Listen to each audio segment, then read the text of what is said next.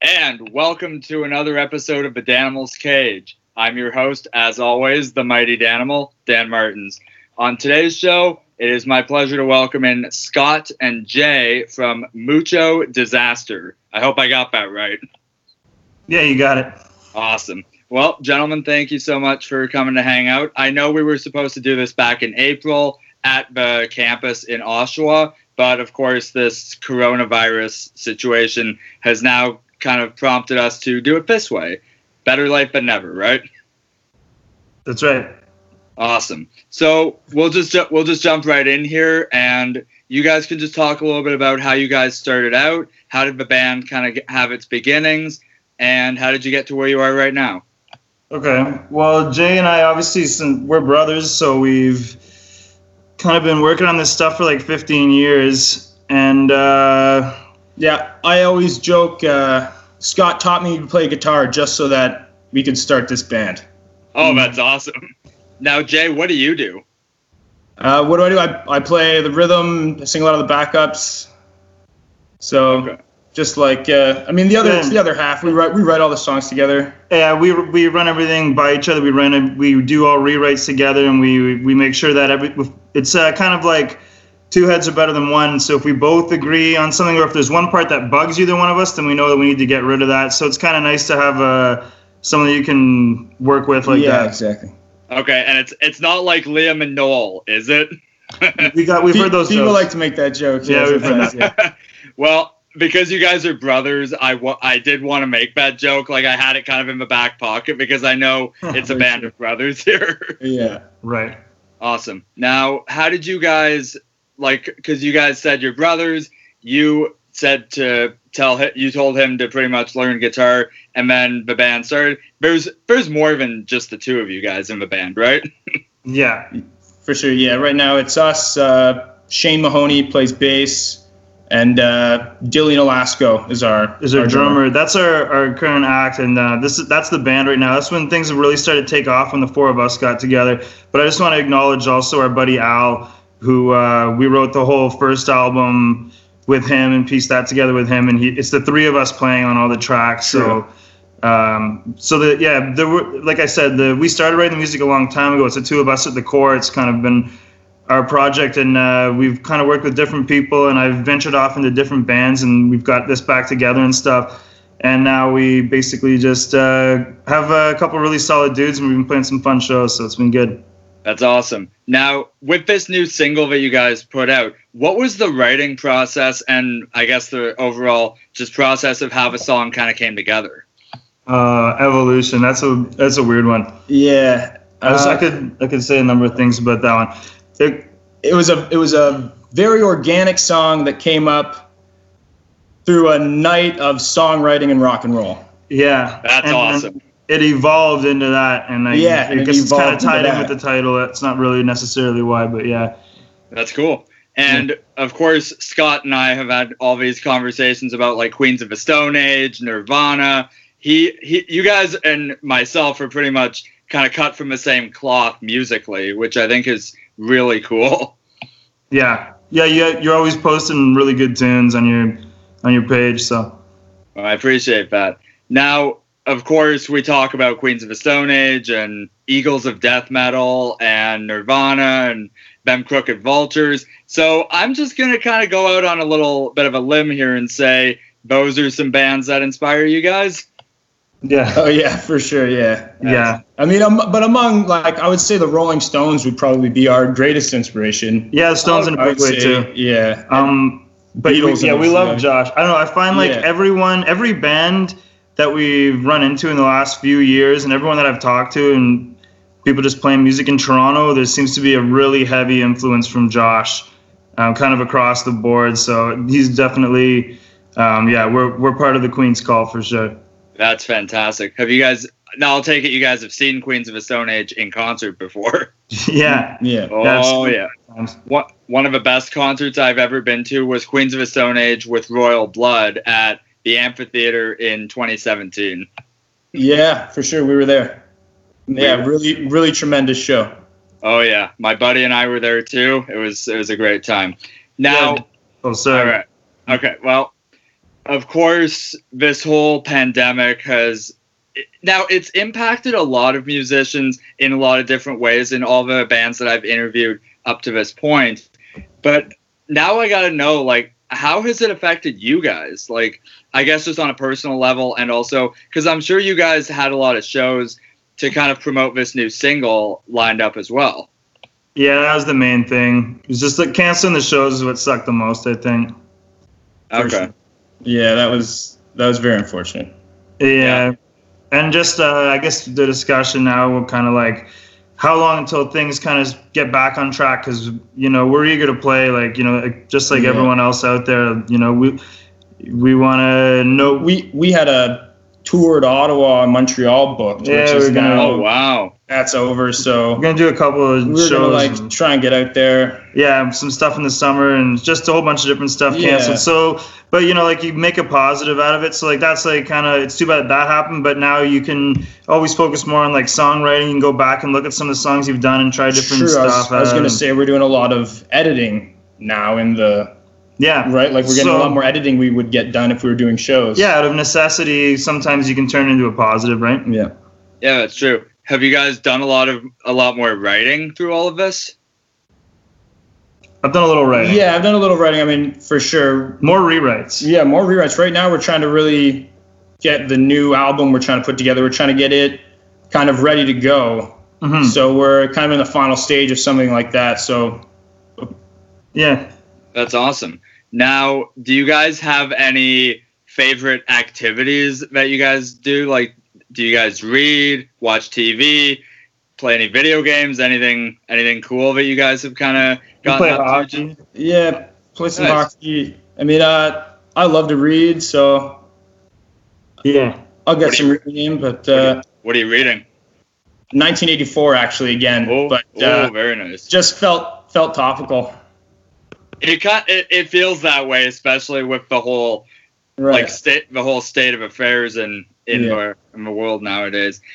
Yeah, it's like it is disappointing with what's going on in the world. And at the time of this interview, it's it feels well. It's interesting too because in the news we're seeing a lot of like the cases, the number of like I guess overall cases of COVID nineteen are kind of just like fluctuating a little bit. So like sometimes it'll go up, sometimes it'll go down.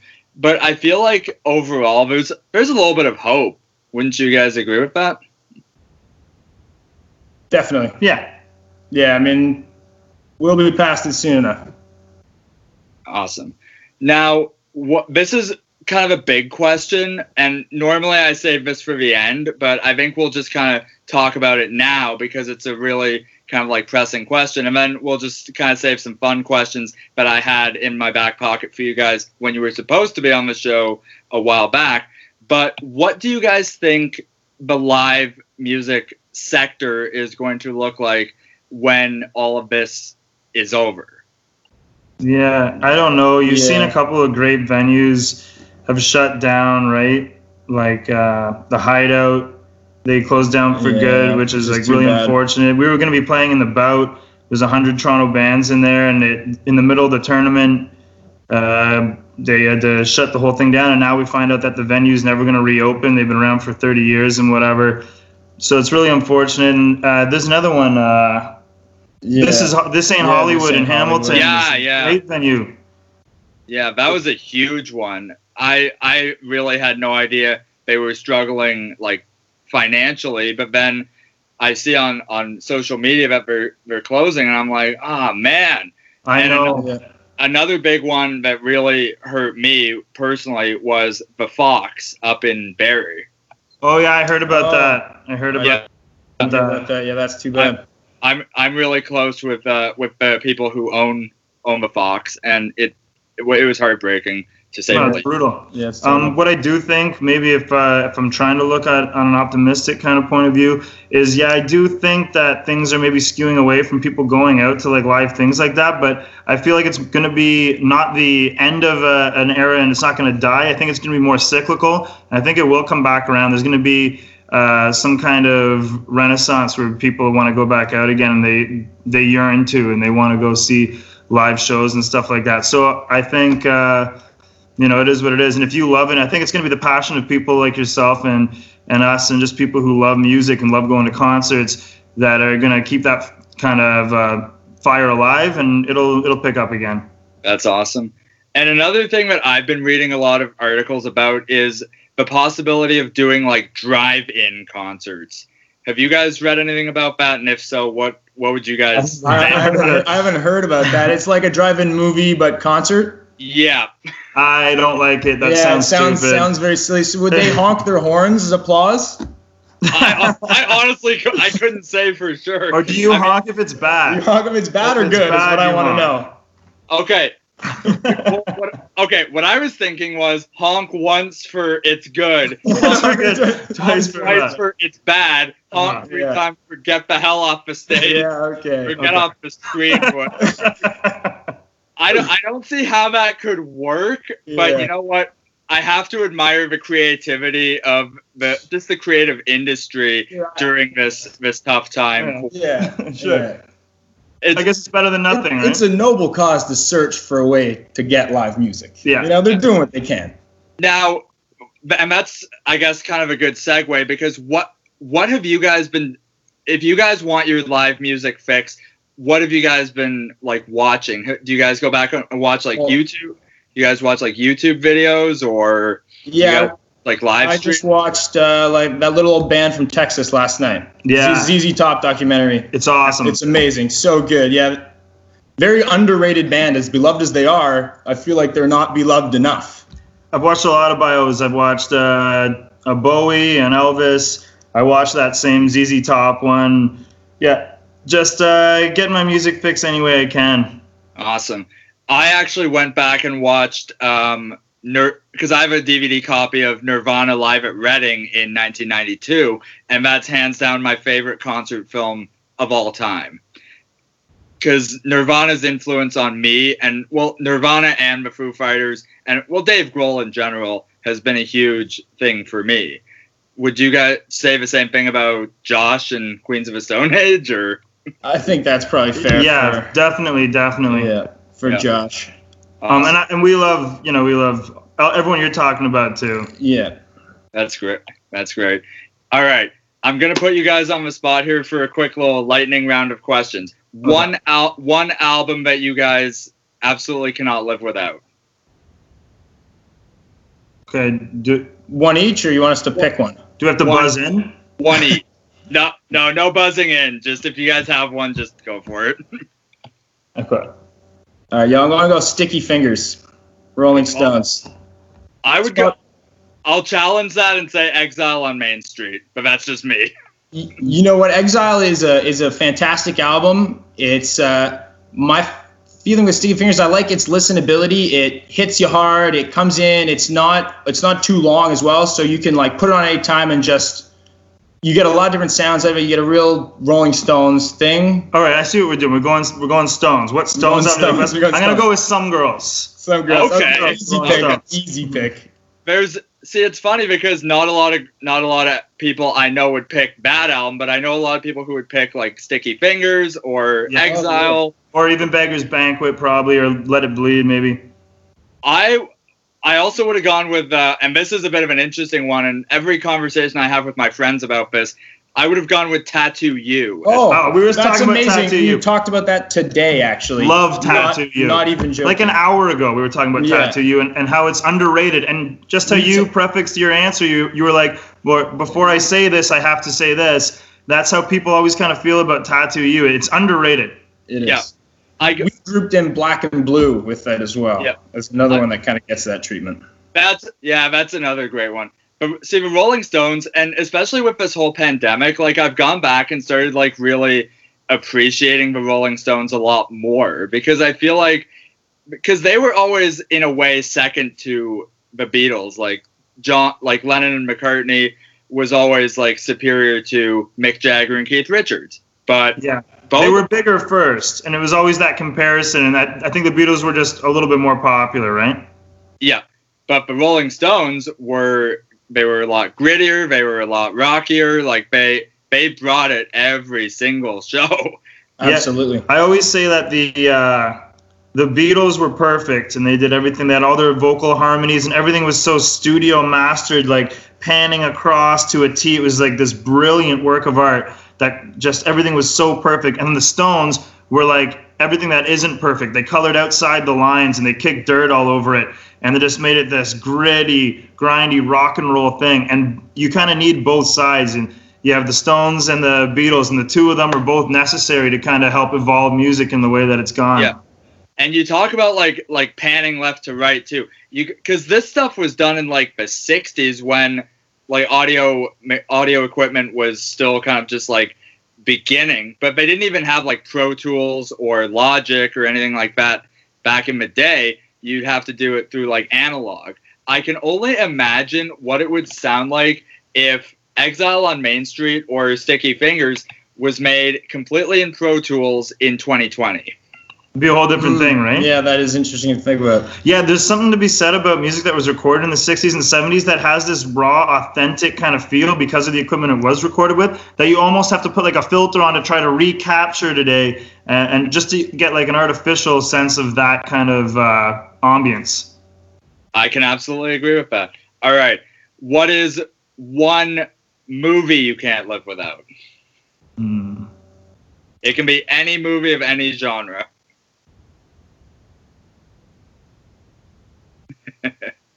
okay, I'm gonna go with The Shining. Okay, very nice. Epic pick. Yeah. There's so much going on yeah, The Shining with levels the, and layers. Yeah, there's so much stuff happening in it that I, I like that one. I think you can dive into that one a couple of times and do reinterpretations and stuff. It's fun. Damn, I was going the complete opposite way with it. I was thinking like Dumb and Dumber or something. That's right, right. complete other side. I will I will commend both of you on some amazing selections. I would go with Pulp Fiction myself. Nice. Uh, okay. Very nice. Sure. You know, Fiction, great movie. You know what's that- funny? I just want to throw this out here. You won't be able to see it really, but we were talking Quentin Tarantino today. We made a oh. list. There's a list of his movies ranked by me. Yeah. What did you? Okay, Jay. What did you put as number one, man? Pulp Fiction. It, it is the best. And what what did you put as as second? Kill Bill. I count them as one movie. Really? Yeah. I, I don't count them as one movie. Like I love I love Volume One, but I hated Volume Two. A lot like, of people feel uh, yeah, that a lot of people. I feel you need both. You get all the action in one. You it's, get all the story in two. It's one complete story, which is why I also count it as one. He calls it volumes one and two, so I. It's part of one. I like to sandwich thing. them. either way, if you want. This is purposes, no, no. Can, this is a hard rule. unfortunately, is that we have to fight you on this one. Yeah. It's it's one movie.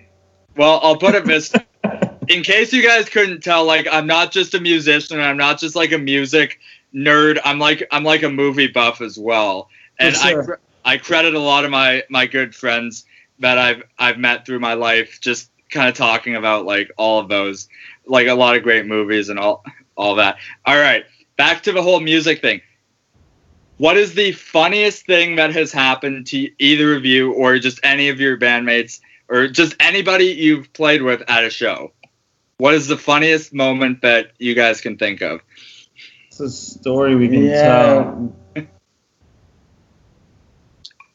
If there's oh, any stories well, about, about Al for some yeah.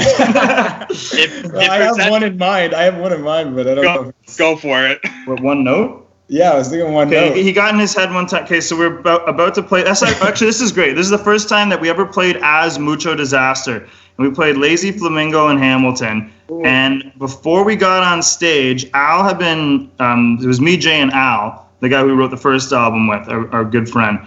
And he got in his head this idea that we'll just play one note for a really long time and he'll do like blues soloing over. And I'll just play one note. And, uh, yeah, it didn't. We it didn't dawn on us that Scott's not a bass player, and they only had one guitar. So Scott had to do it on bass, but he intended on trying to play the song as was written. And then I'm back oh. on the drums trying to drum to Al doing a one note thing. Anyway, Scott, it was it was a mess. It was, and then somebody called out from yeah. the crowd, amateur hour. Yeah, was, and uh, we basically had to kind of wrap it up after it. one they more didn't song. give us another one. Um, so that was like the worst. Uh, yeah, so that was a that the joke was on all of us. Yeah. Um, and uh, yeah, so it was like kind of like the worst first show ever, but it really suits our band name, Mucho Disaster. So, So we said, you know, you get what you expect. Honestly. um, but we went back. We played there um, in December, like this past December, with uh, our current lineup, and uh, it went over really yeah, well. Yeah, we rocked it. It was fun. That's awesome. And Now- I think someone actually called out professional hour. They did, yeah. Many people were constantly saying. So so it goes from amateur hour to professional hour in a matter in a matter of a couple of months. That's it. Yeah. That, that's incredible. All right.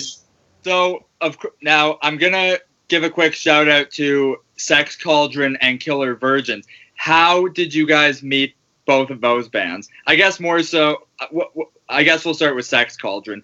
When did you guys play with them, and what were your thoughts on them? Okay, we play. I I played with Sex Cauldron a few times because I played with my old band. Uh, we used to play with Sex Cauldron a couple of shows, so I knew them from way back then. And then we got this lineup together, and we needed someone to jump on a show with us. So they were like the first people that I contacted because I know what a great show Yeah, they put exactly. on. We ended up playing this show at Less Than Level in Oakville, and Sex Cauldron absolutely Oh. put on a clinic. They they had the entire play. There was it was Packed, packed. It was yeah. 200 people, and they, the whole place was just bumping. And we got to go on right after them and just kind of keep keep things moving. It was awesome. They they Really really great. rock. Great night. Now, I'm not sure if you watched my interview with Sex Cauldron that I did back in November. If not, I will. I'll repost the link and I'll also send it to you guys directly. But there was a, it was Mike and Tom, just the two of them that I was interviewing, and they they ran a little bit late, so we kind of had to condense everything into because they ran like I think 15 to 20 minutes late. My usual time slot's like 50 to 55 minutes. But while I'm interviewing them, this random girl's just like tapping on the glass uh, in the studio, and I'm still going, and this girl's holding up a little sign that says, "Can I get your number?" And then the station manager lets her in to the studio, and then she just walks into the room while we're live, and this girl get like Mike gives her an autograph l- live to air. It was the best thing ever. That is Yeah, awesome. that, that is a Mike is a magic man. He's He- got he that. is. He's got that aura about him. And, and he's not just in Sex Cauldron. He's in Band Against Humanity, and I think one or two other other acts. But that dude's like an everyman. Like I love that dude so much. Yeah, Mike's the man for yeah, sure. everybody likes him. Everyone, everyone likes Mike. He's a big, great, big party animal. The guy's rocks. But he's a sweet dude. Yeah, he's awesome. He's an awesome guy. Now, Killer Virgins. How did you meet them? So I was with my friend Garrett, and we were had we were about to play a show at the Bovine, and with uh, my old band Della Rose, and she we ran into her, and we started talking to her, and she, we mentioned we were going because we had our instruments on us, so she asked about it, and uh, yeah, we just started talking to her, and she mentioned she was in this band Killer Virgins, and we, you know, exchanged social medias and stuff, and then we've kind of just. Uh, kept tabs on each other ever since kind of thing. So we're not super tight with them or anything but uh, but definitely she had a really chill cool vibe. And um, i really like their music as well. That song karate girl was uh, that one popped. It was good but they have a lot of really good stuff. They do. Karate Girl's the one that I always go back to, and I absolutely love that one. And lastly, what do you guys want your legacy to be as musicians? When the time comes where you guys retire and just decide to hang it up? What do you guys want to be remembered for as you look back on a a long, hopefully very long career? Uh, I want to remember it as a great performer. Like people always go, "Oh, he put on a great show." That would be the the thing. That's awesome. And what about you, Scott?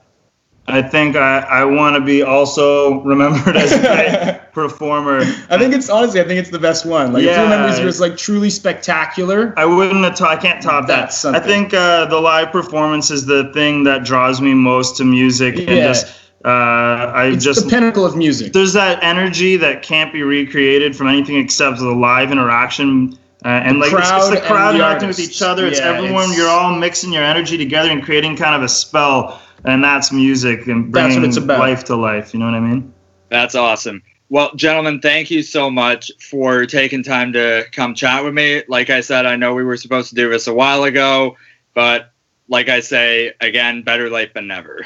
Awesome. Absolutely. Thanks, Dan. Thank you so much for having us. Any anytime, guys. Check these guys out. Mucho Disaster on Spotify. Check out the song Evolution. It absolutely rips.